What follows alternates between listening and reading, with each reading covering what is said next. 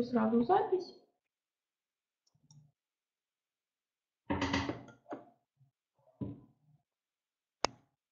Хорошо.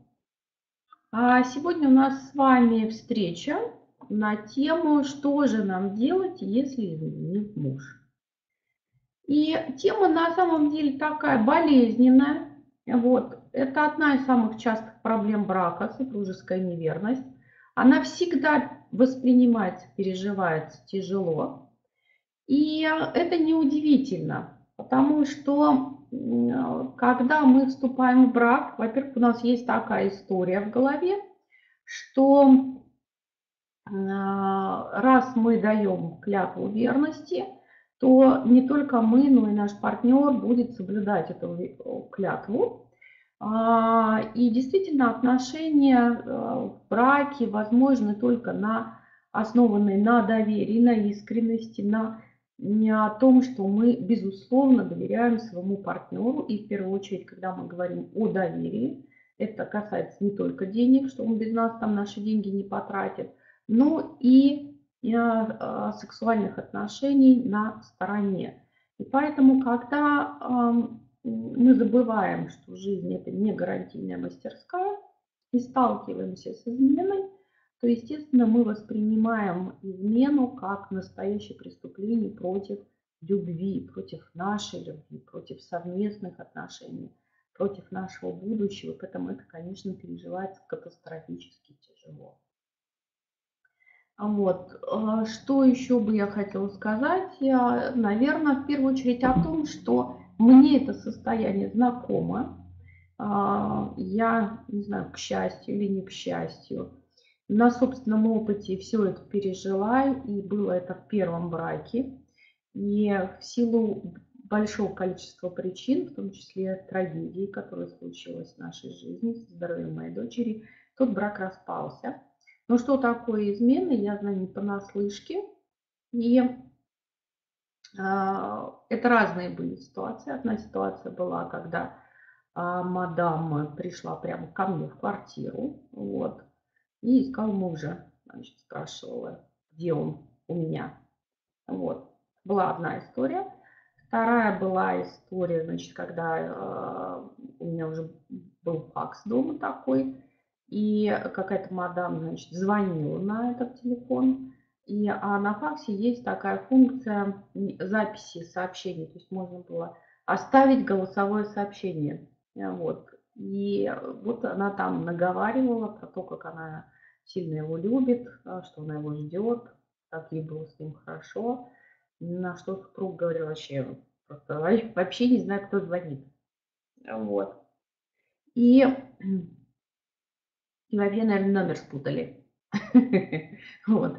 И третья была ситуация, когда человек говорит, что он а, поехал значит, а, по делам, останется ночевать у друга. Вот, и, значит, я звоню ну, этому другу, нарываюсь на его жену и говорю там, где мой благоверный, и, значит, отвечает, что нет, нема и не было. Поэтому что такое боль измены, а я знаю совершенно не понаслышке. И поэтому то, что я сегодня вам говорю, это не только, не только советы психолога, это, в общем-то, то, что было пережито, осознание тех ошибок, которые были совершены, и нахождение выхода, да, правильного выхода из тех ситуаций, когда мы узнаем, а, что наш э, мужчина, наш любимый, наш родной, наш супруг, а, оказывается, имеет связь на стороне. Одну секунду, я в скайпе отвечу.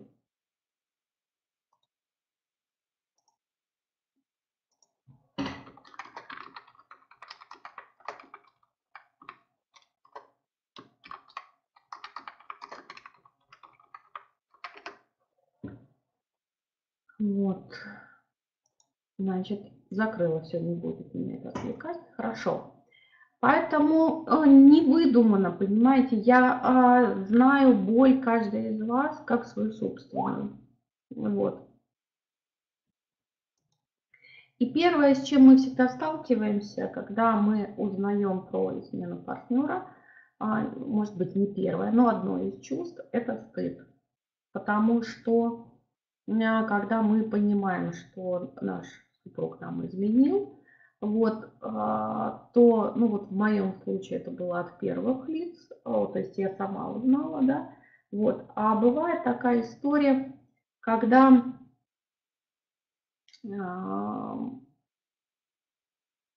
приходят и рассказывают. Да? Вот в моем случае это была какая история? Значит, э, мы с мужем поженились, мы были студентами, а у нас сразу практически появился ребенок, и мой муж э, вечерами ходил, сторожил, сторожил институты. Вот. И когда э, соседка заходила да, и спрашивала меня, а где твой муж? Я говорю, ну вот он там на дежурстве. Она говорила, он, наверное, тебе изменяет. Он, наверное, тебе изменяет.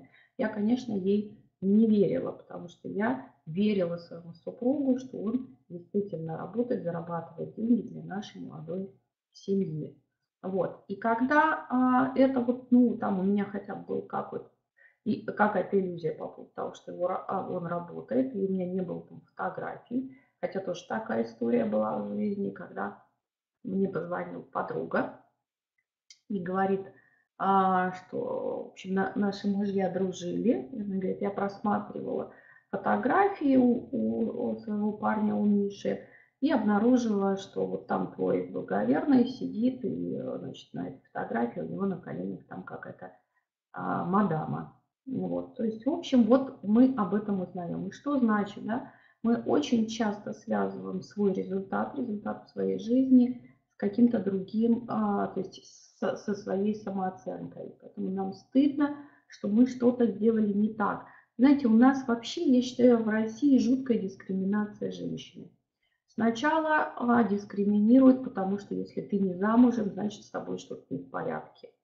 Если ты замужем, и у тебя а, плохие отношения с мужем, опять с тобой что-то не в порядке, да, а если он гуляет, то это точно ты плохая, потому что от хорошей жены мужья не гуляют, там говорят. Да? Если ты находишь силы для того, чтобы расстаться с человеком, который тебя не любит и унижает, потому что я считаю, что не связь на стороне, это, в общем-то, а, можно оценивать как унижение да, в свой адрес, что ты нашел лучше, там, другую какую-то еще. Ну вот. И это тоже дискриминация. Если мы, значит, развелись, ах, ты разведенка, да еще с ребенком, да, значит, это тоже дискриминация. Причем, если у тебя нет ребенка, значит, с тобой что-то не в порядке. А если ты с ребенком, вы знаете, я как-то в интернете узнала, что есть даже такой специальный термин для женщин с ребенком, разведенка с прицепом называется, РСП. Вот, и, конечно, больше, очень сильное унижение, дискриминации женщины.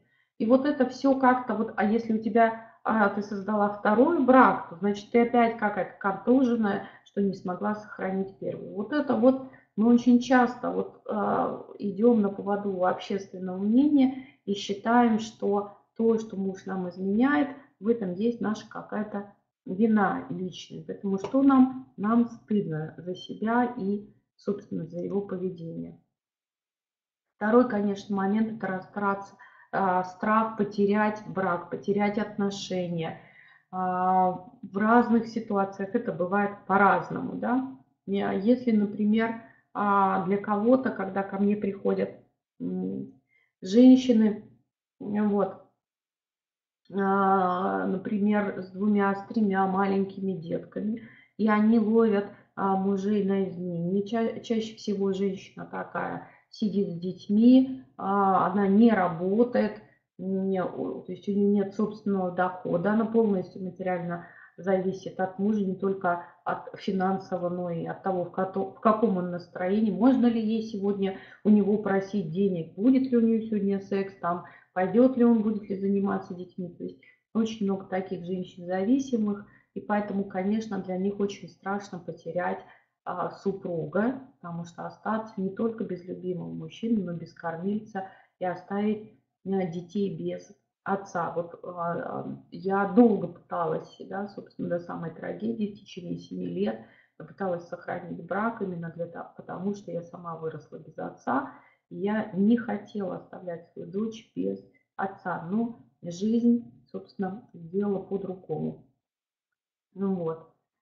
И поэтому, когда у женщины нет ресурсов для того, чтобы расстаться с супругом, то, конечно, для нее жизнь а, после развода может оказаться вообще кошмаром. Тем более у меня еще есть категория женщин, которые приходят, это жены состоятельных мужчин. И, естественно, такие мужчины говорят, что если тебе что-то не нравится, уходи. Вот, детей не отдам, высужу, да, то есть ты останешься без детей, без содержания, без жилья, в общем, свободно.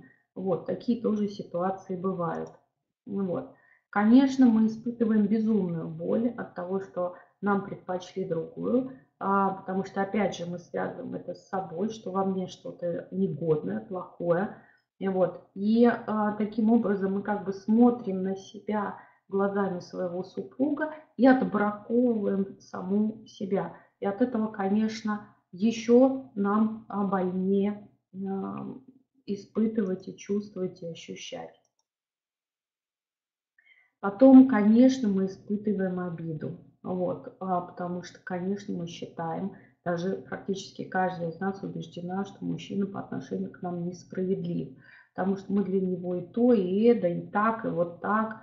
А он, значит, вот, э, собственно, я к нему со всей душой, а он ко мне а, всей задницей. Вот. И в книжке «Как простить, когда простить невозможно», вот, собственно, в которой я описывала в том числе и свой опыт прощения своего первого супруга, вот, это 12 шагов к полной свободе от обиды и боли. Я говорю о том, что обида – это большая гамма чувств. Это не одно какое-то чувство, это прям состояние такое, которое может быть и ослеплять, да, и назвала первый раздел и статью на сайте «Обида, закрывшая солнце», да, которая заслоняет от нас жизнь в принципе. Да, то есть вот боль, конечно, и обида жуткая. И, вот, и состояние бессилия, безнадежности, потому что очень многие женщины начинают устраивать истерики, скандалить, а, требовать от мужчины прекратить э, походы на сторону, но практически это никогда не работает так, как хотелось бы. Чаще всего это усиливает негатив в семье. Вот. Потом, конечно, неопределенность, потому что здесь, вы знаете, разрывается душа, а, вот, разрывается и уйти хочется, и а, невозможно, да, вот, и непонятно, сегодня он со мной, а завтра он может уйти с другой, опять же страх, как я буду без него, и как я буду воспитывать детей и всего остального. И, вот. и мы, к сожалению, очень часто идем к родственникам, а, к знакомым, к друзьям за советом. А, когда я переживала этот опыт, психологов вообще практически не было.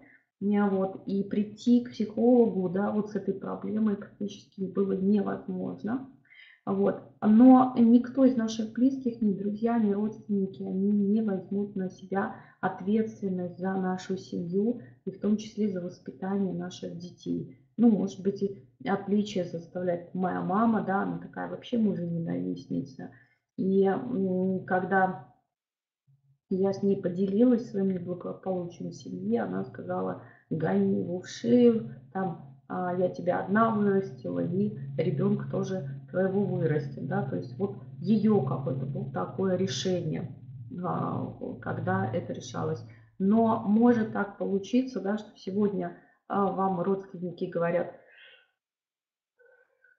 мы тебе поможем, а завтра это может быть ситуация, когда вы послушались совета, пришли, сказали, вот я пришла за помощью, жить негде, есть нечего, работы нет, да, вот на ребенка надо поднимать, а вам говорят, ну, извини, я тоже тебе помочь ничем не могу.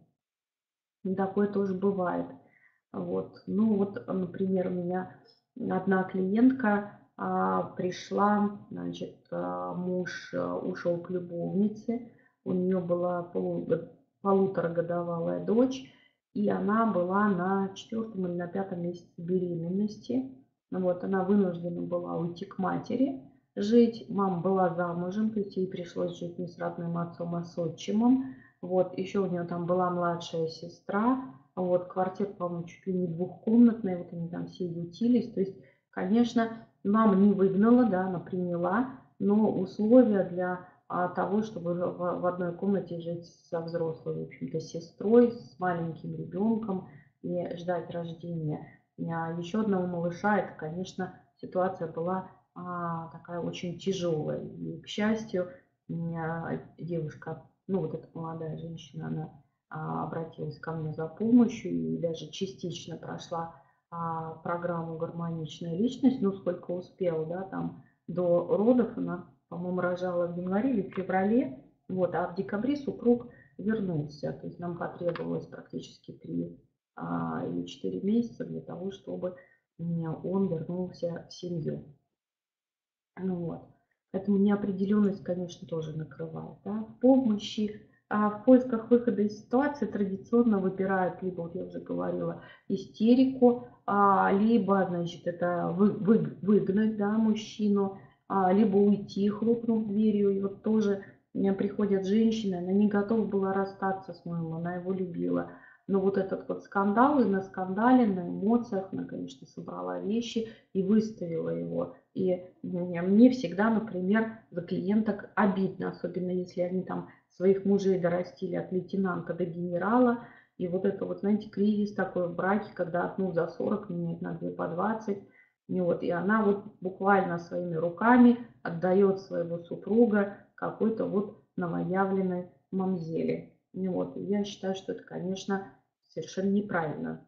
С какого перепугу я должна своего генерала отдать мамзеле. Вот пусть она выходит замуж за лейтенанта и не помогает ему да, достигать генеральских погон. Ну, я так символически говорю, потому что бывают разные ситуации. Может быть ситуация, когда это а, там, совместный бизнес уже, да, там люди начинают бизнес на нуле, раскручивают, у мужчин появляются деньги, он забывает, что эти деньги он, в общем-то, заработал вместе с супругой и начинает, в общем-то, гулять или находить себе э, просто, ну, там, интрижки на стороне или вообще новую любовь.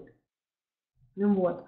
А другая история, другая крайность, да, это решить, что ты ничем не хуже, и тоже найти себе кого-нибудь на стороне. Это намного губительнее, потому что мужчины очень редко прощают измены, а, то есть женщина как-то может пережить эту боль, смириться, а, найти вот эти проблемы в семье, которые привели к тому, что не случилось, да, вот такая беда, на мой взгляд, да, такая тяжелая болезнь в семье, вот.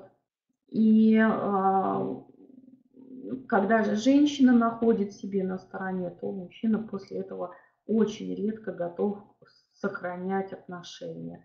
Не вот бывают мужчины, которые сохраняют отношения после измены жены, бывает, но очень редко. Хуже того, женщина иногда не находит даже никого, а просто для того, чтобы досадить мужу, чтобы причинить ему боль, говорит ему о том, что вот она сделала такой шаг. Мужчина потом очень, ну, практически ему намного тяжелее принять и простить, потому что он, собственно, а, к своей жене очень часто относится, ну, как к собственности или к своему собственному телу, да, то есть и, а, естественно, измена женщины для него это ситуация очень такая, а, которая с мужским самолюбием, потому что он в этом плане тоже связывает этот результат, отключу звуки, чтобы нас не беспокоили, он тоже связывает результат, то есть женскую измену с самим собой. Это бьет по его самолюбию, поэтому ему очень трудно преодолеть эту боль намного труднее, чем женщине. А второй, э, следующий момент – это дать шанс, да, то есть вот когда договариваются и происходит а, примирение не истинное, да, то есть не восстановление разрушенного доверия, а именно договоренность, да, ну ладно, давай там, значит, дальше жить. Но при этом что возникает? Тревога повторения ситуации, потому что есть разница между восстановленным доверием и а, примирением. Вот, разные технологии, разные эмоции мы при этом переживаем. Вот, и что в результате получается, сохраняется это тревожное состояние, женщина ревнует, подозревает, контролирует, проверяет там мессенджеры, переписку и так далее и тому подобное. То есть это жизнь у женщины в такой хронической тревоге, тоже ничего хорошего не дает. А, вот. Еще один традиционный вывод, да, это смириться, принять крест мученицы. И когда вот женщина, она понимает, что муж гуляет, и она, значит, вот терпит это, терпит, терпит, терпит. Ну и последнее, да, это вид психологической защиты, который называется отрицание, когда женщина делает вид, что ничего не произошло или отрицает это. Да? Вот. Но, к сожалению, все перечисленные способы, они ведут к разрушению семьи, даже если а, вы продолжаете жить под одной крышей, сохраняете штамп в паспорте. У меня вообще такое мнение, что есть семья, да, это а, где нет мужа и жены, есть мама и папа, есть дети, есть а, родственники, там друзья общие, может быть совместный бизнес, да, то есть есть какой-то социум, имущество. Вот это семья. И семью можно, ну, условно, вот даже с, с изменой сохранить. А вот брак, то есть отношения между мужчиной и женщиной, они, к сожалению, не сохраняются, они разрушаются. И очень часто измена, собственно, и происходит, потому что брак разрушен. Семья есть, а брак разрушен. Вот. Что такое измена? По факту, а, то, что происходит с отношением при измене, это жизненный кризис, да, это какое-то нестабильное состояние, которое сдвигает всю систему, семейную систему в целом. И поэтому в этой кризисной ситуации надо найти верный выход. Вот. И любое решение, оно может привести даже к укреплению а, брачных отношений, если правильно найти выход из кризиса. Так, что мы с вами еще здесь? Вот. Супружеская неверность, она во многих случаях, да, не вот, если в моем случае это было как-то явно, да, конкретно, при этом, знаете, мужчины э, очень часто отрицают до последнего, да, причем вот, ну, вот такой э, термин есть, он чаще всего применяется к психопатам и нарциссам, но он часто используется не только психопатами и нарциссами, а вот а, например, а, изменниками, да, он называется газлайтинг, то есть отрицать и говорить, что то, что ты видела, то, что ты чувствуешь, то, что ты знаешь, это ты все сама себе придумала, этого на самом деле не было. И поэтому женщина все время находится в такой истории, что непонятно, да, то есть была измена или не было. И вот, вот это вот какая-то такая словомешалка, а, противоречия, которые раздирают, да, и потому что, а, например, если а, признаться, да, что была измена, если бы он честно, например, сказал, что да, измена была, то можно было бы там делить имущество, подавать на развод, а, создавать какие-то договоренности по поводу воспитания детей. И это все равно да, такое разрубание узла.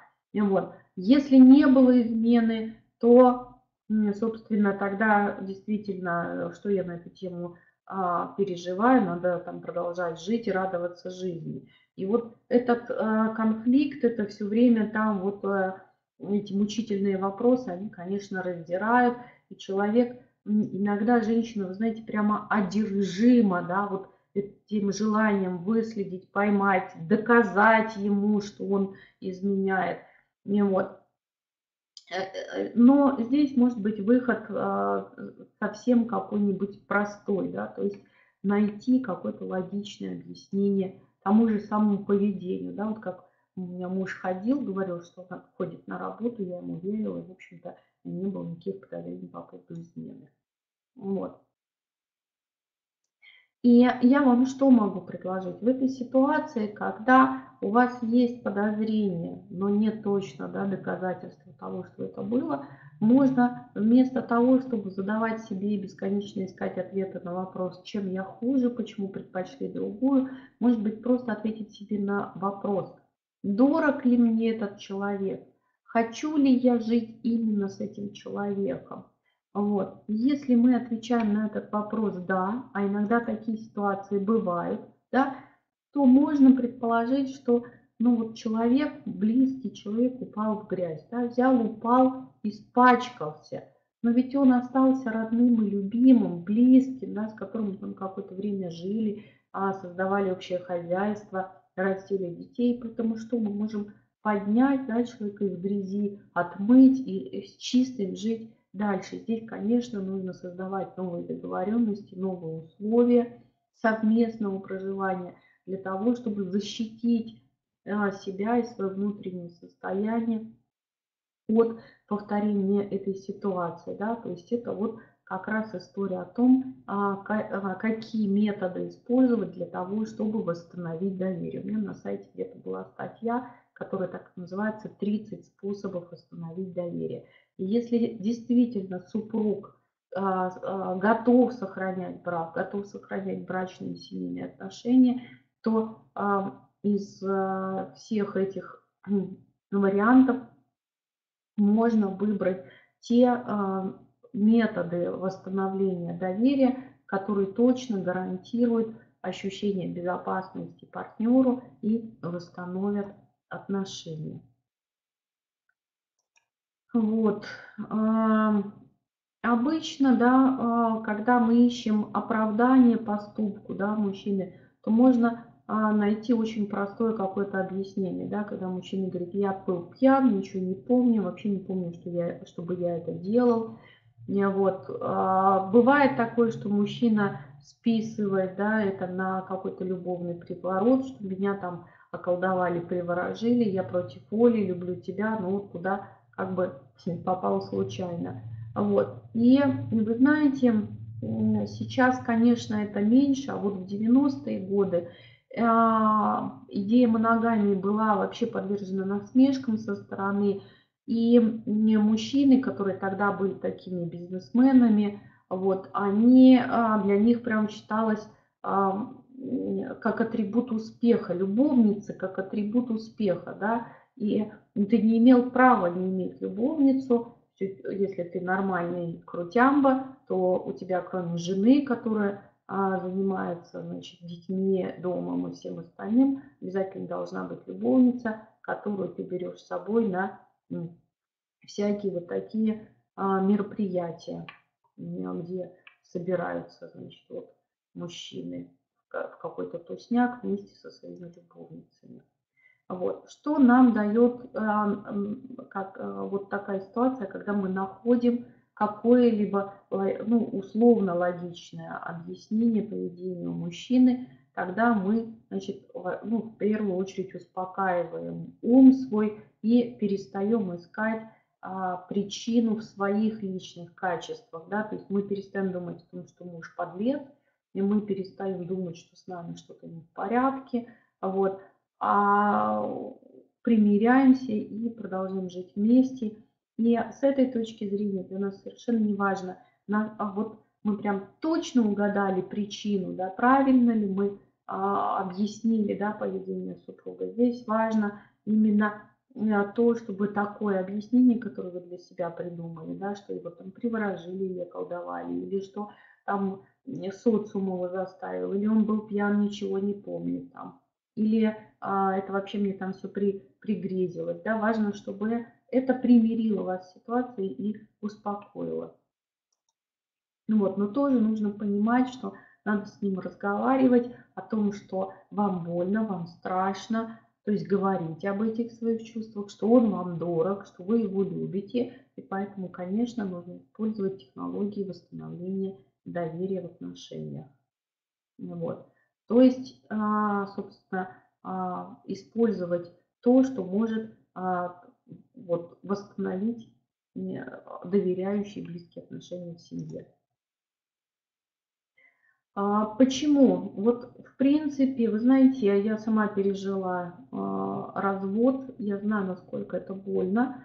Я все-таки с 95 -го года работаю с семьями, я наблюдаю последствия развода. И у меня даже есть статья на сайте, которая называется «Развод хуже смерти». Да? Вот. У меня еще есть статья «Убить зверя» или 9 причин, которых мы а, не, а, не учитываем при разводе. Сегодня мы немножко с вами разберем, да, потому что, на мой взгляд, развод более травмирующая ситуация, чем измена. Потому что а, и, ну, человек изменил, можно посмотреть на это как на кризис, найти ошибки, которые были допущены во взаимоотношениях, восстановить доверие и жить дальше. Вот. А вот развод, он не решает да, а, психологической проблемы, а, не отвечает на вопрос, почему же так произошло. И, к сожалению, партнеры после развода не меняются, то есть э, они какие модели поведения использовали, те и остаются, и зачастую человек вступает во второй или в третий потом уже брак, и тот и другой оказывается неудачным, и чаще всего даже еще хуже, чем предыдущий, есть большая статистика об этом. Поэтому я всегда женщинам говорю, что прежде чем разводиться, научись строить отношения с тем мужчиной, которого ты знаешь давно, с которым у тебя совместные имущество и дети, а потом уже расставайся, да, потому что если ты сможешь выстроить отношения, то, во-первых, может не понадобиться расставаться, а во-вторых, а, умея строить отношения, ты их сможешь построить с любым другим мужчиной. Когда ты не умеешь строить отношения, то какая разница, с кем ты их не умеешь строить. Вторая ситуация, еще последствия, да, это то, что очень часто после такой тяжелой а, боли, измены, развода женщина замыкается, закрывается и начинает избегать отношений в принципе. И может остаться одинокой на всю жизнь. Вот. И тогда она что делает? Она тогда начинает жить не своей жизнью, а жить жизнью детей, что причиняет очень большую, в общем-то, проблему для детей, когда нет сепарации. Ситуация на самом деле очень тяжелая. Вот. Значит, 9 факторов, которые люди не учитывают при разводе. Да? Вот то, что я уже сказала. Если вы не умеете строить отношения, вы их ни с кем не построили. Вот, ни с кем не построите. То есть сначала нужно научиться строить отношения здоровым способом. Второй момент. Да? А, если вы не умеете создавать договоренности, потому что сегодня вот меня а, клиентка спросила, говорит, а в чем разница да, между американской школой психотерапии, немецкой школой психотерапии, потому что я училась в Америке, стажировалась в Германии. Вот. И я сказала, что а, американцы очень уникальны в брачных отношениях. Они любовь любовью, но при этом они обязательно заключают брачный контракт, и они договариваются, вот вы знаете, иногда до а, мелочей, да, там, кто стирает носки, кто гуляет с детьми, а, как распределяется бюджет, а, вплоть до того, сколько раз в неделю они занимаются сексом. И на самом деле она говорит, и что у них нет близости? Я говорю, нет, наоборот. Вот это количество договоренности по всем пунктам, когда нет конфликта, она как раз и позволяет вот выстраивать очень близкие, доверительные, теплые отношения. Поэтому нам очень важно да, договариваться с любимым человеком. И, э, например, когда у меня женщины идут в проекте от знакомства до брака, мы сразу да, выделяем мужчин, которые непригодны для брака. Какие люди непригодны для брака? Это зависимые, то есть это алкоголики, наркоманы, игроманы. Вот. И там какие-нибудь еще маны, да. И в такой момент, как неумение создавать а, договоренности и соблюдать достигнутые договоренности.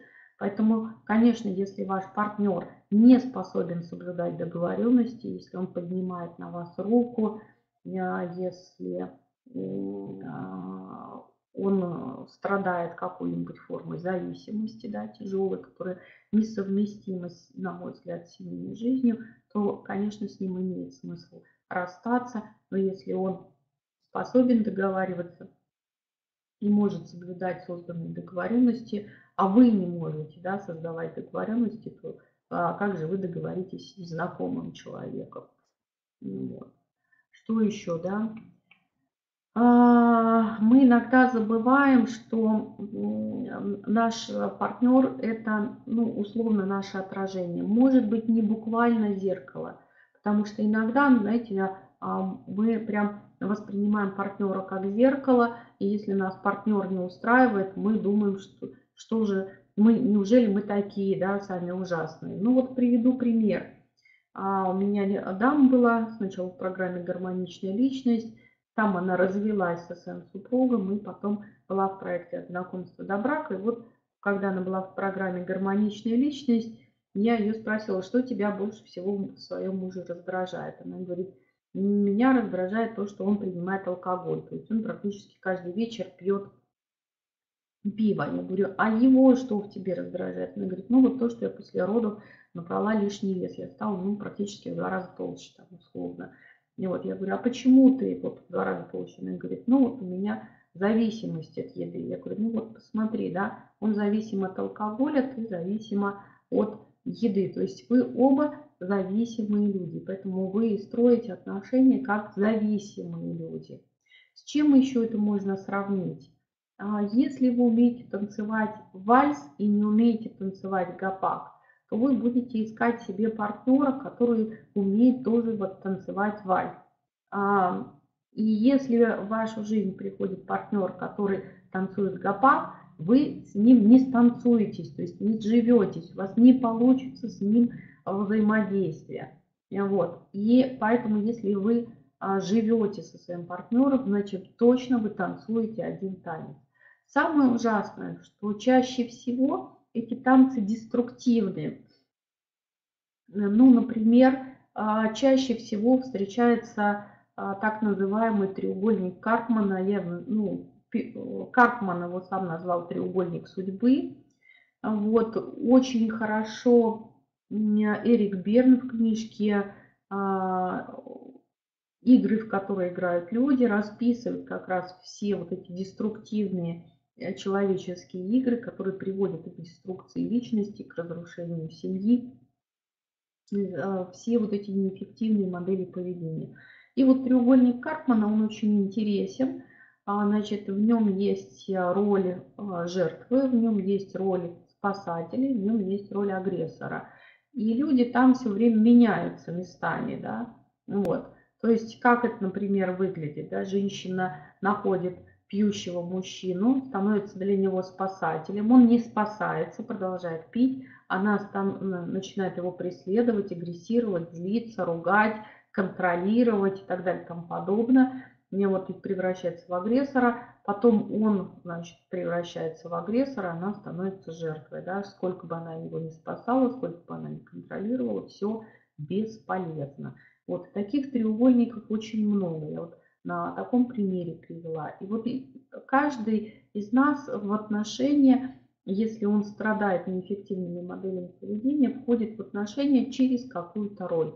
Вот, ну, например, я прям такой спасатель, да, вот прям обязательно кого-нибудь мне надо было спасать.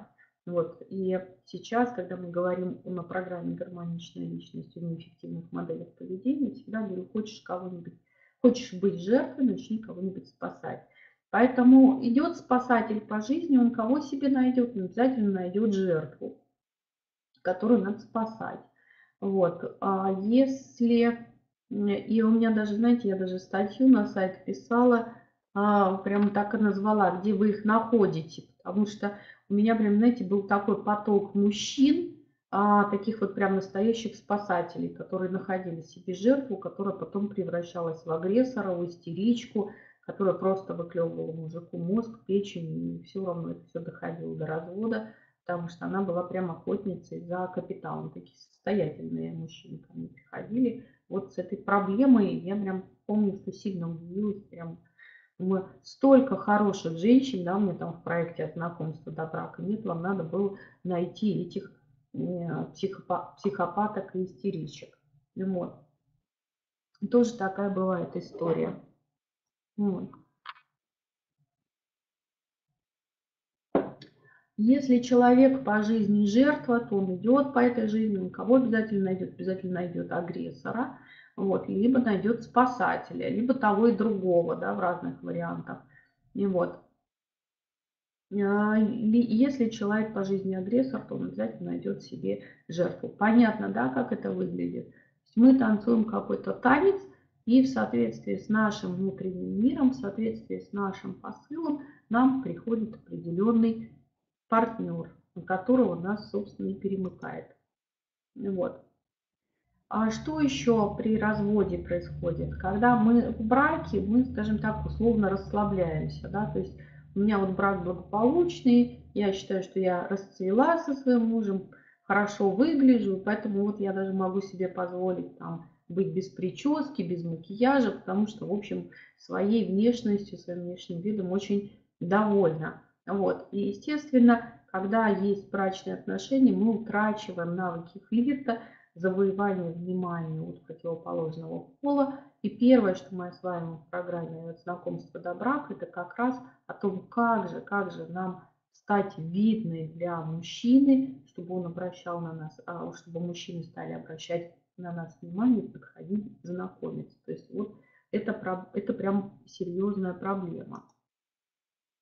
Ну вот, и она просто так не возникает. Понимаете, опять же, те модели поведения, которые для девушки там 16, 17, 18, 20, даже еще 25 лет вполне пристойны, то для женщины старше там 35 или 45 лет, да, когда мы разводимся с мужчинами, а, они совершенно могут быть неприемлемыми. Тогда как же себя вести-то? Вот. А что еще? Очень часто и серьезно меняется круг общения, потому что когда, вот, например, я легко и вдохновенно вышла замуж первый раз, потому что я училась в университете на геологическом факультете, и у нас на 35 парней было 5 девчонок. Поэтому, конечно, были на расхват, и выйти замуж было совершенно беспроблемно. Когда же я осталась одна с больным ребенком на руках, то оказалось, что вокруг меня не изобилуют. Хотя я еще была тогда достаточно молодая, несчастье случилось мне было всего 25 лет. Вот. Но уже холостых э, мужчин, пригодных для брака, было, ну, на самом деле, очень мало. Вот. И это создавало определенную проблему, потому что все равно это был ограниченный круг общения. Да. Еще в этой ситуации, знаете, бывает какая история.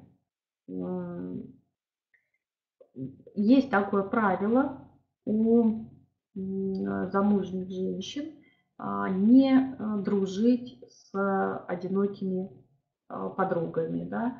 То есть если женщина замужем, то лучше не дружить ей с одинокой подругой. Или, скажем так, надо дружить на нейтральной территории. Ну, то есть пока муж там на работе, и вот пошла где-то с подругой подружил, домой ее не водим. И это тоже сужает круг общении. Когда мы выпадаем, да, еще и к друзьям мы не можем пойти, да, и там еще какая-то история, и прям круг э, становится очень узким. Ну вот. Что еще?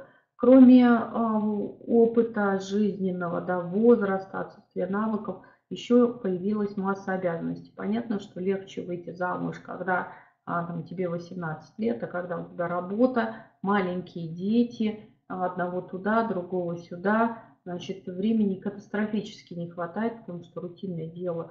Дел много, постирать, погладить, приготовить, убрать, сделать с детьми уроки, там, знаю, просто позаниматься, книжки почитать, а нужно еще привести себя в форму и найти это время для знакомства и общения. Поэтому, например, в программу от знакомства до брака, когда девочки приходят, первое, что мы делаем, это мы берем ежедневник, и прям маркером выделяем то время, которое мы будем посвящать проекту. То есть для него нужно время. Если времени нет, то выйти замуж невозможно.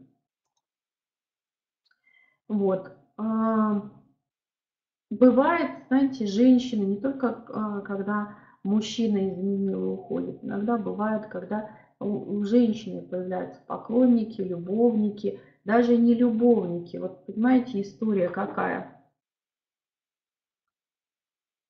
Женщина работает в ФСБ, вот, э, не изменяет мужу, но у нее, понятно, вокруг очень много мужчин, которые а, там с ней флиртуют, которые говорят ей комплименты.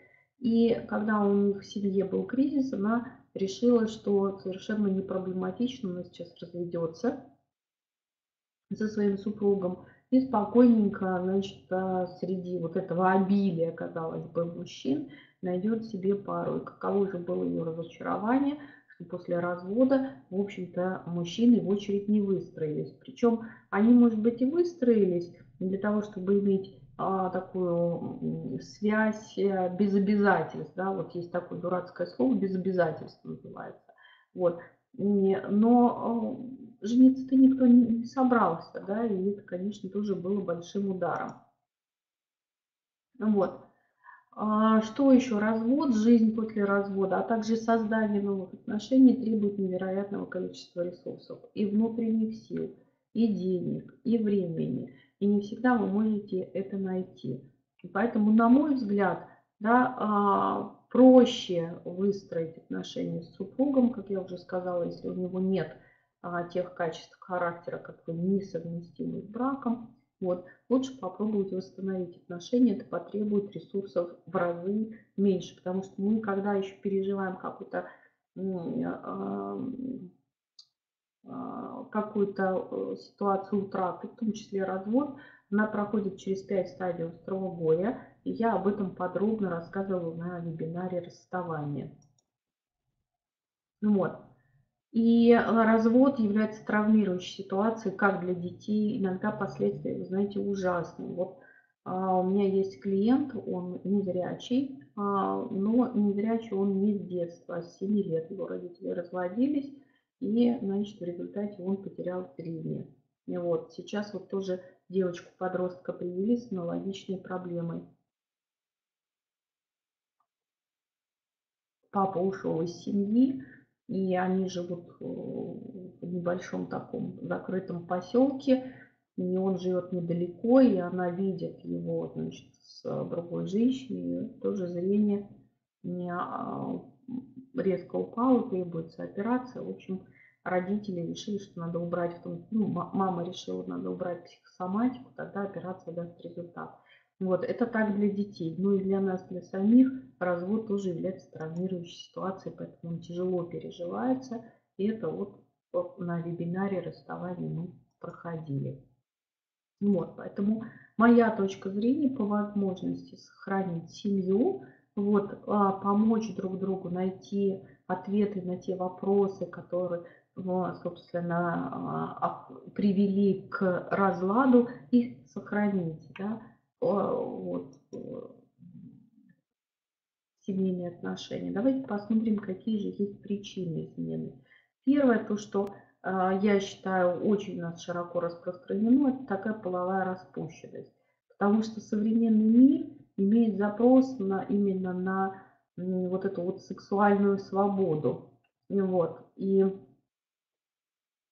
если женщин дискриминируют у нас, да, то есть если у женщины много половых партнеров, значит, она какая-то, знаете, как машина с большим прокатом, да, то есть вот а, такая БУ женщина, да, то вот мужчина, если у него большое количество половых контактов, то его воспринимают как мачо, как альфа-самца, вот, и самое это ужасное, да, действительно такие мужчины а, понимают, может быть, не понимают женщин, но знают, как ухаживать за женщинами, да, и они хорошие любовники, может быть, даже дают хороший качественный секс.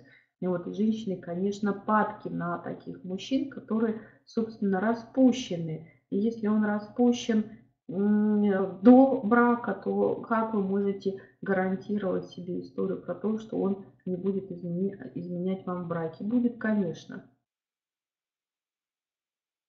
таких мужчин брачные узы не останавливают. Вот. А потом еще такой очень важный момент – это нарушение структуры семьи. Потому что женщины очень скатываются во что угодно, да, либо в поведение мамочки для своего мужа, это и гиперопека, и контролирующее поведение, и угодничество. И что происходит? Да? Мужчина в какой-то момент взрослеет, вырастает ищет женщину себе равноценную партнершу. И такие отношения очень легко отловить, потому что в них очень часто начинается с расстройства именно сексуального, а, сексуальных отношений, то есть когда секс становится редким. Потому что, чтобы нам Фрейд не говорил, у мужчины нет желания заниматься сексом со своей мамой. И как только женщина встает, занимает роль мамочки в семье, то сексуальные отношения начинают, в общем-то, страдать. И женщина тогда начинает говорить, у нас там нету секса. Вот, он редкий, он некачественный, еще какие-то такие моменты. И понятно, что если мужчина не занимается сексом дома, то где-то он этим занимается. Вот тоже, знаете, была очень смешная ситуация. Молодая женщина, 36 лет, а, в браке 6 лет, а, девочка у них с мужем. Вот, мужу 40, значит, то есть немножко постарше. Вот, и она э, говорит, вот я подозреваю, что у моего мужа кто-то есть. Ну вот, я говорю, ну, подозрение на чем основывается? Она говорит, ну, вот там пришла, там то-то, то-то, то-то, то-то. Я говорю, расскажите подробнее, как вы живете. И вот она мне рассказывает, что, оказывается, уже несколько лет муж ездит отдыхать один, что она очень устает, там, пере, ну, всякие разные истории, поэтому, когда он как-то позвал ее отдыхать, она сказала, нет, я не поеду, езжай один. Вот он раз спросил разрешение, два спросил разрешение, потом уже без разрешения просто ездит отдыхать один и ее с собой не берет. Потом год назад он поставил, построил дачу и хотел, ну и предлагал ей туда к нему переехать. Он сказал, нет, мне за городом неудобно, мне вот здесь в центре хорошо, я туда не поеду. Вот. И вот уже год он живет один на даче, и а, иногда приезжает да, нам в город, может быть, в субботу или воскресенье провести полдня там, или день с дочерью. Ну, там, сходить в аквапарк или в парк, или в театр. Ну, то есть, может быть, какой-то вечер. Он исполняет все обязанности, ну, как бы по содержанию, то есть там продукты покупает, денег дает, то есть, в общем, каких-то проблем нет. И она говорит, у него, наверное, кто-то есть. Я говорю, да не наверное, у него точно кто-то есть. Потому что я не очень себе представляю 40-летнего мужчину, у которого хорошо с деньгами, то есть это уровень семьи, когда а, у него дорогой автомобиль, личный шофер, там бизнес и так далее и тому подобное. То есть, я говорю, я не очень себе представляю 40-летнего дядечку, который будет сидеть на даче, смотреть пор порнофильмы и заниматься самоудовлетворением. Конечно, с такими деньгами с такими возможностями, собственно, с большим красивым домом на этой даче, скорее всего, у него, конечно, есть женщина. Поэтому тоже надо про это не забывать. Но в этой семье там немножко другая история. Да? Там мужчина а, ведет себя как взрослый, а женщина, вот, которая обратилась ко мне за помощью, она играет все в такую маленькую девочку. И вот, видимо, мужчине надоела, да, вот эта игра, а, он хочет взрослых равноценных отношений, она такая все маленькая девочка. Он как маленькую девочку и содержит ее, да, на тебе девочка конфетку, на тебе новое платьице, а отношения строят с равноценной партнершей. Вот. А, а, еще такая а, смешная история. Вообще у меня есть такая мысль о том, что мы редко общаемся с реальным человеком, чаще всего мы общаемся с, со своим представлением о нем. У меня даже статья на сайте есть, которая называется «Почему у вас никогда не было отношений, хотя вы считаете, что они у вас были», потому что вы общаетесь не с человеком, со своей когнитивной картой. То есть там у вас записано Вася такой-то, такой-то, такой-то. Там, не знаю, ответственный, честный, умный, добрый, порядочный. И когда человек совершает что-то, чего в этой когнитивной карте нет, то вот здесь у вас, собственно, все стадии переживания утраты. И на самом деле, да, вот эти кризисные ситуации, они как бы ломают вот эту когнитивную карту, и вы наконец-то видите реальную личность перед собой. И не всегда эта реальная личность так прекрасна, как вы себе там нафантазировали. И вот поэтому, да, у меня есть такое убеждение, что многие из нас оказываются в браке с мало знакомым человеком. Давайте посмотрим, почему мы там оказываемся. Ну, во-первых, любовь, да.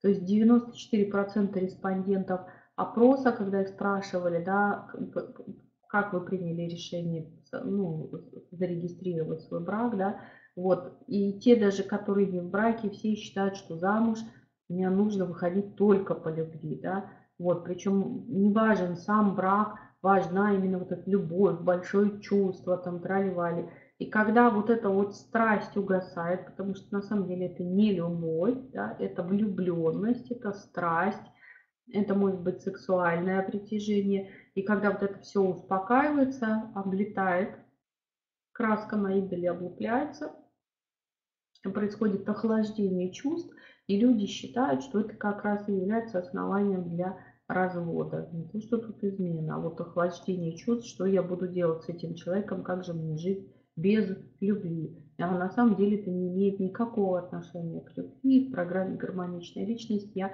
говорю об 11 признаках зрелой любви по Фрому. Вот. Еще один а, очень важный момент, когда мы оказываемся а, в неудачных отношениях, это когда у нас есть завершение незавершенных отношений. Это а, либо с отцом не выстроенные отношения, либо были неудачные предыдущие отношения, да, и мы как бы завершаем вот отношения с предыдущим партнером, даже есть такое выражение, что если разведенная женщина выходит замуж за разведенного мужчину, то в постели оказывается не два человека, а четыре. То есть еще как бы мысленно да, приходят партнеры, с которыми развелись, и, а, собственно, там и сравнения, и всякие такие тоже моменты бывают. Поэтому прежде чем идти на поиски нового партнера, конечно, нужно а, завершить все боли, все, пролечить все травмы детства и отношений. Вот. А что еще? А, мы оказываемся в неудачном браке, потому что у нас есть неудачный брачный сценарий. Да, мы любим какие-то сказки, фильмы, а, может быть, мы берем модель поведения из семьи, да, то есть у нас есть вот какой-то а, брачный сценарий, и он оказывается совершенно не согласован с тем сценарием, который есть у нашего партнера. И мы как бы играем две, два разных спектакля на одной сцене, ничего из этого не получается. Вот. И по поводу сценариев, знаете, а, я сделала видеоурок, называется «Алгоритмы судьбы». Как раз, чтобы увидеть свой сценарий и изменить его, тоже можно использовать вот это как инструмент, чтобы увидеть, какой же у меня неудачный сценарий. Иногда бывает, что брак является способом решения проблем. Когда мы выходим не за мужчину, а используем его как инструмент решения своих проблем. Да? То есть мы ищем партнера как дополнение, да, там, а не хочу работать на нелюбимой работе, выйду замуж, чтобы муж меня содержал. У меня там а, нет квартиры, значит, нужно выйти замуж за мужчину с квартирой. Вот недавно тоже работала с молодой женщиной, которая обнаружила, что у них с мужем разные ценности, разные цели, но при этом у них уже двое общих детей. Да? Почему? Потому что а, плохо ей жилось с мамой, она ушла от мамы для того, чтобы оказаться а, замужем за мужчину, у которого было собственное жилье. Вот. Естественно, брачные узы сильно разрывают, подрывают нереалистичность ожиданий. А, недавно, знаете, где-то смотрела эксперимент, прям видео сняли, украинцы, по-моему, делали. То есть а, в одной комнате собрали 50 а, мужчин, молодых мужчин, которые хотели бы создать семью. Ну, нам показывали фотографию девушки, там даже что-то о себе рассказывала. И они вот, ну, как бы хотели с ней познакомиться и создать отношения. Целый зал 50 мужчин или 100 даже. Ну, в общем, не помню цифры. Вот недавно буквально где-то есть в интернете. И а, та же самая история. Это а, де, а, девушек собрали, там 50 а, девушек в одной аудитории, которые хотели бы создать отношения с парню. И, значит, вот этой девушке, этому парню, значит, они составили список тех качеств, которые должны быть у их избранника. И эксперимент заключался в том, что мне парень а, заходит в комнату, где 50 девушек, и читает критерии отбора. Ну, там условно, я не помню, много было перед э, этих пунктов, ну вот один там, например, а, что женщина должна каждый день принимать душ и одевать свежие чистые вещи. И вот, и если девушка, девушка не соблюдает этот критерий, должна встать и уйти. И вот когда они читали вот эти а, там перечни, и а, там девушка зачитывает требования, мужчины встают и уходят. Она читает следующий критерий, мужчина встают и уходят. И в итоге, пока она прочитала там даже не весь, наверное, перечень до конца, зал опустел. И она вот осталась в пустом зале. та же самая история была с молодым человеком. Пока он прочитал весь свой перечень, все девушки ушли. Поэтому у нас очень часто есть какое-то нереалистичное ожидание. А вот, и мы хотим, знаете, тоже к, к спутнику относимся как к товару. Вот, и, естественно, когда он не удовлетворяет всем нашим запросам, мы его отбраковываем.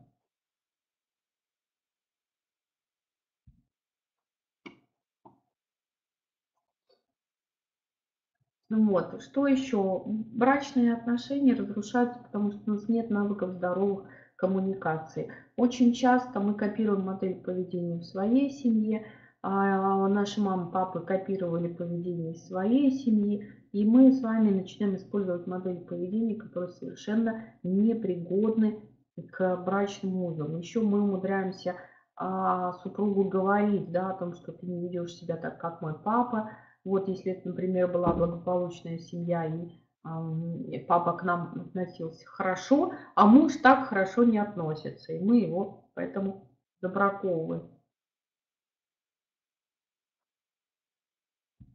Тут много всяких таких причин, и мы учимся навыкам здоровых коммуникаций как раз на программе «Гармоничная личность».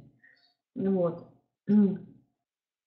Потом нужно понимать, да, что мы можем оказаться в браке как раз с партнером, у которого не те цели и не те базовые ценности. Вот, то есть эм, очень часто люди ищут себе партнера по гороскопу, и это заведомо обречено на провал, потому что нам нужно искать партнера, у которого будут базовые ценности такие же, как у нас. для этого нам нужно сделать а ревизию своих ценностей, поставить цели, к которым лежит душа, и мы это все делаем на программе «Гармоничная личность». Вот.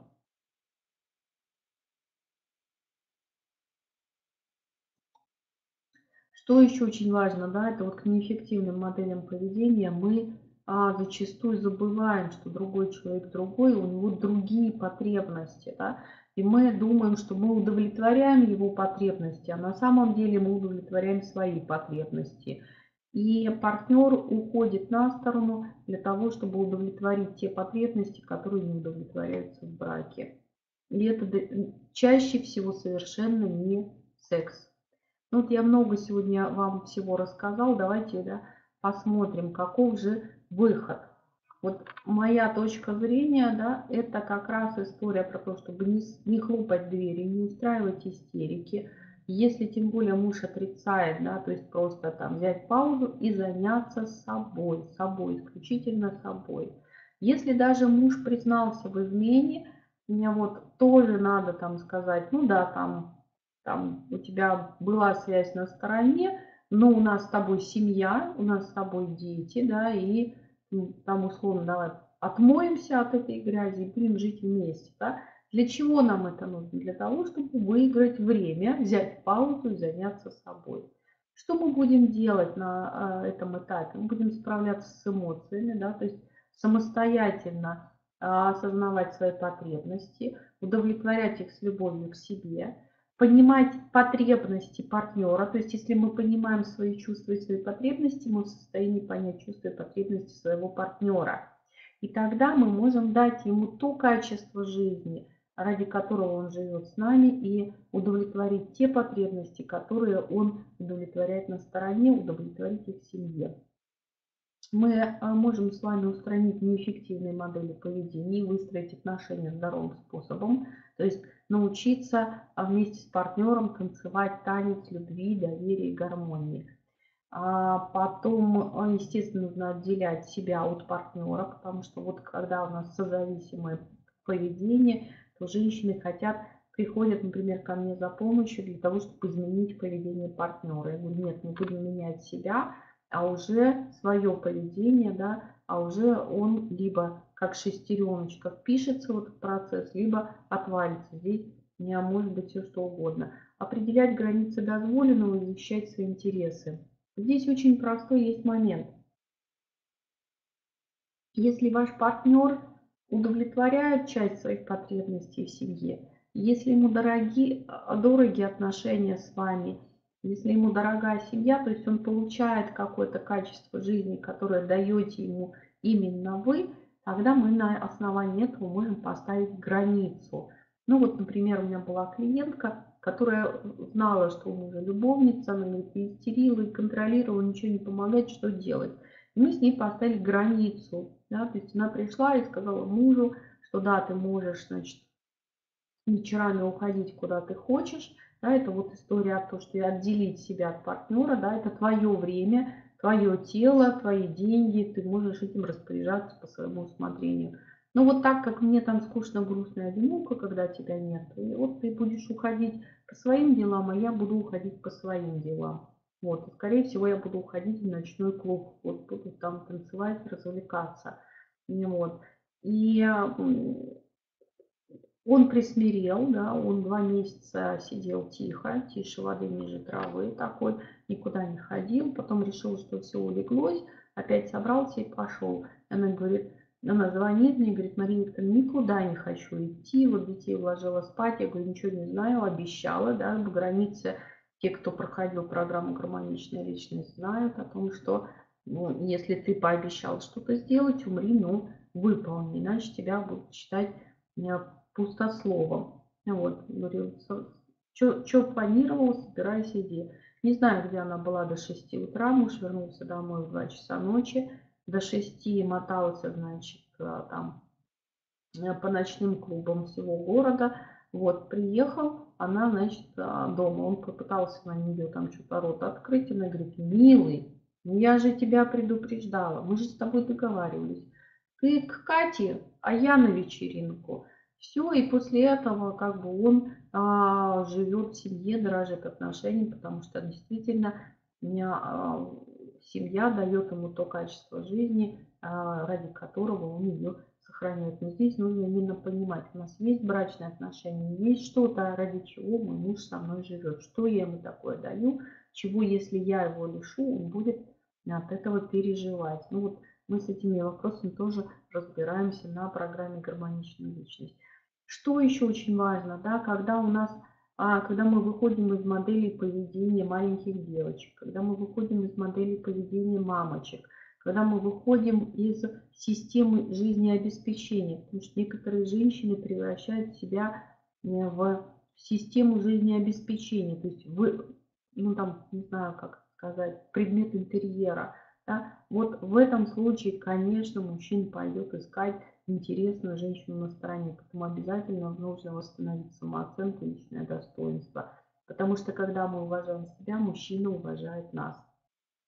Ну вот, сделать ревизию ценностей и целей. Может быть, вы решите, что вам этот котик вообще и не нужен. И а, благодаря программе «Гармоничная личность» многие женщины обретают внутренний стержень, силу, опору на себя, и тогда у них там, значит, все получается хорошо, и они даже, разводясь с мужем, проходят этот этап наименее болезненный, потому что есть инструменты. Вот. Что еще очень важно? Мы взяли паузу, да, занялись собой, вот совсем с этим справились и наполнили отношения уважением и ритуалами любви. Вот здесь бывает самое большое сопротивление, когда женщина говорит, мало того, что он мне изменил, я еще должна, значит, тут перед ним э, там улыбаться ему, говорить ему ласковые слова, комплименты, хвалить, благодарить. Я говорю, да, нет, пусть он. Вот так это не работает, да. Начинаем с себя, начинаем ценить мужа, благодарить, да, так сказать, корону ему на голове поправлять, вот, наполнять, да, вот действительно ритуалами любви, говорим о его ценности, его важности, создаем в отношениях легкость, то есть вместо скандалов да, мы говорим какие-то ласковые слова. Вот, например, у нас в браке совершенно нормально, да, а какие-то нежные слова в адрес партнера, да, то есть я своего мужа называю и родным, там, он мне и, и близким, и любимым, то есть я всегда могу, там, он мне, например, звонит, я говорю, я тебя слушаю, любимый, да, там, или он сейчас в другом городе, я ему звоню, как, спрашиваю, как дела у тебя, родной, да, то есть вот много тепла в отношениях. Большая часть женщин, с которыми я разговариваю, говорю, ну вот просто там мужу скажите, там, милый, там, что тебе приготовить на ужин? Говорит, мужу сказать милый, там, любимый, родной, да я вообще никогда ему таких слов не говорила. Ну а что же ему делать? Естественно, пойдет за ласковыми словами куда? На сторону, потому что доброе слово и кошке приятно. Вот.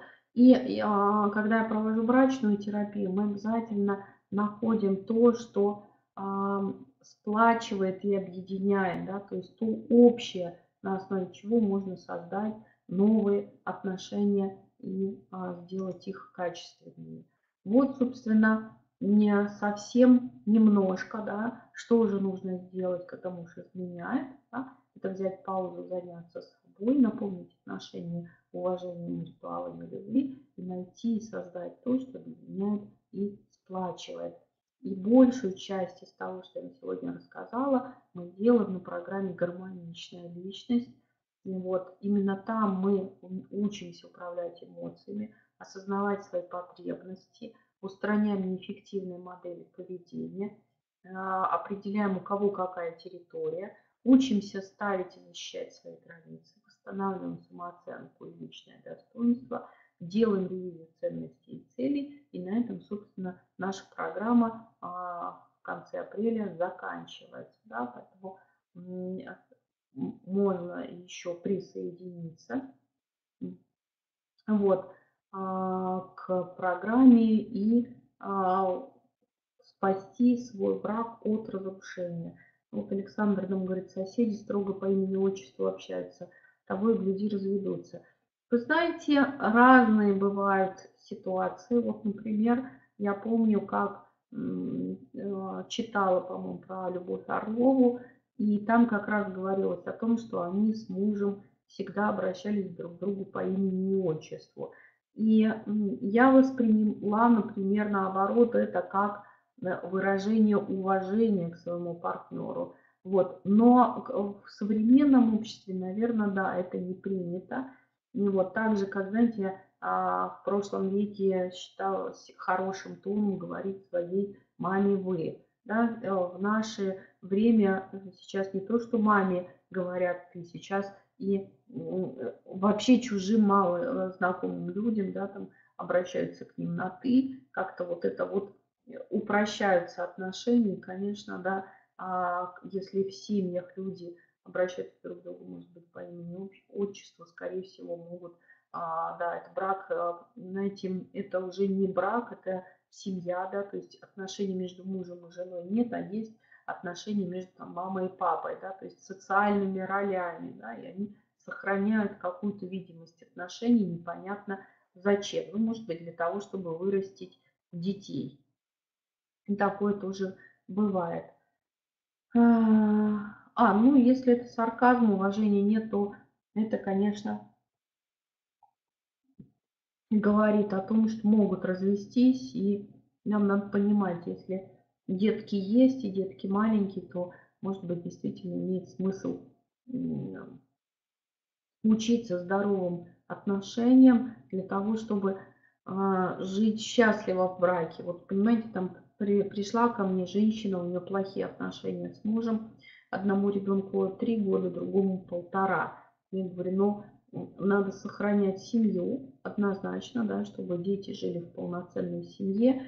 И если мы посмотрим, да, это как минимум 15 лет в этом браке надо жить, и лучше жить в этом браке счастливо. Поэтому с этой точки зрения нужно осваивать модели здоровых взаимоотношений для того, чтобы жить в браке счастливы, чтобы вот эти 15 лет не превратились в каторгу, а не превратились в разрушающие отношения. Там муж, слава богу, не пьет, не бьет, не, не гуляет, да, вот просто нет близости и тепла. Вот, поэтому, говорю, надо создавать, создавать как раз ритуалы любви, вот, хвалить своего мужа, благодарить его для того, чтобы он домой бежал и хотел быть в семье, для того, чтобы а, в семье было тепло, чтобы вот эти 15 лет прожить в радости, а там через 15 лет может оказаться, что и разводиться не хочется. У меня тоже такой был случай, приходила женщина, у нее трое деток, маленькая был два с половиной года, вот старший еще, по-моему, не ходил в школу, и вот, она говорит, ненавижу мужа, секса нет, вот вообще секса было, вот сколько секса было, столько детей, да, вот хочу а, развестись. Я говорю, ну и как вот мы будем разводиться-то в этой ситуации? Жилья нет, работы нет, дети маленькие, у мужа работа неофициальная, ну то есть бизнес такой, он сам на себя работает, и вот э, деньги какие-то получает. Вот, я говорю, давай мы с тобой вот план, прям мы с ним составляли большой план, там, написали, да, сначала устраивала детей в ясли, в детский сад, потом она пошла, получила специальность, потом она стала работать, вот, потом, значит, у нее, оказывается, по наследству была однокомнатная квартира от бабушки, она ее продала, вложила в стройку, а, достроили, получилась двухкомнатная квартира, она ее продала, вложилась, значит, получилась трехкомнатная квартира. И вот, а, как бы, когда муж уже отделывал трехкомнатную квартиру, он говорит, ну вот все сейчас сделает, мы с детьми переедем. И оказалось, да, я говорю, ну и тогда что подашь на развод? Он говорит, зачем? Я говорю, ну вот когда там три года назад, три года, да, это все заняло, ты же планировала с ним развестись. Она говорит, да ты что, Мария Викторовна, он такой хороший отец, да, вот Потому что когда она проходила программу «Гармоничная личность», у нее появилось достоинство, он стал делать ей подарки, и вот когда она восстановила свою самооценку, и он понял, что она привлекательная женщина, и у них появился и секс, и взаимоотношения, и вот и сейчас они живут в трехкомнатной квартире, счастливы, в любви, в гармонии. И он, конечно, хороший отец, и она прямо говорит, хорошо, что мы сохранили брак, потому что мальчишки вот там растут, и очень важно, да, то есть маму не всегда слушают, папу слушают, всегда по определению. Такие тоже истории есть. А, а, просьбы о помощи слова нет. Значит, а, там на самом деле надо смотреть. То есть он вообще не способен создавать договоренности и соблюдать. Или а, он встал в какую-то позу по отношению к вам. Вот понимаете, вот пришла, например, ко мне девушка ну, тоже как девушка, молодая женщина, у нее ребеночек с мужем, значит, а, они живут в студии, вот втроем, а, и муж продал что-то там родительское, может быть, там дачу, квартиру, ну, в общем, что-то продал, купил себе бетономешалку и работает сейчас на стройке для того, чтобы заработать денег, потому что там у ребенка проблемы со здоровьем, студия, там ремонт надо делать, мебель, потом он, видимо, хочет а, или ипотеку они еще за эту студию платят, я уже там полностью не помню. И вот, и а, вот этот а, мужчина, он а, работает, да, то есть он там в 5 утра встает, уезжает на эту стройку, в 12 часов ночи приезжает, а, там ест, ложится спать и в 5 утра встает.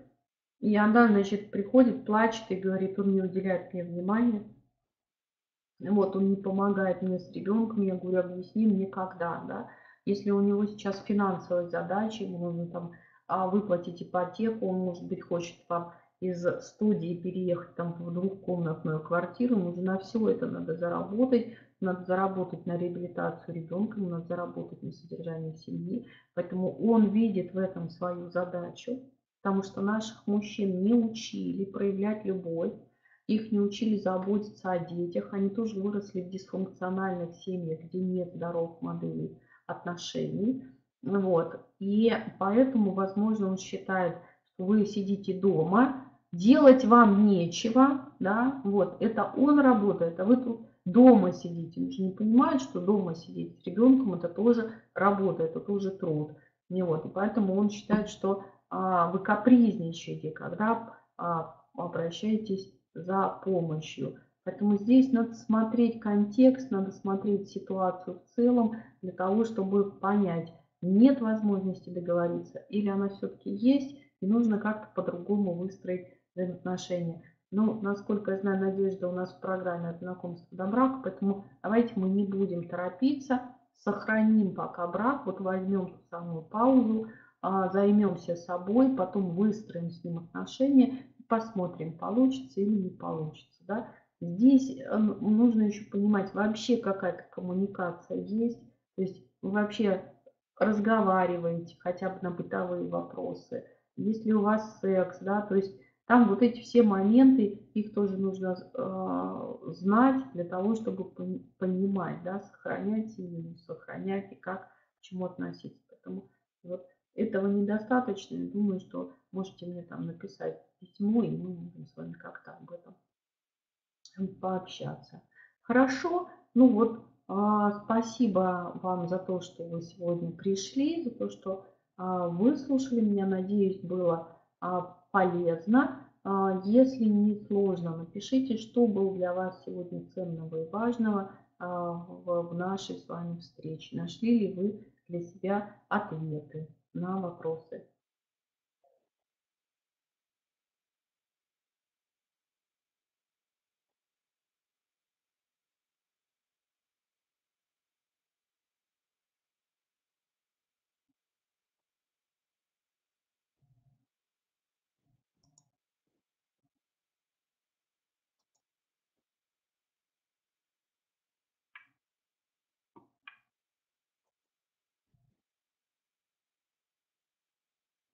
Мгм. Есть вопросы-то, напишите мне. Ага, хорошо. Рада, что было полезно. Мгм. Ну хорошо. Раз вопросов нет, а,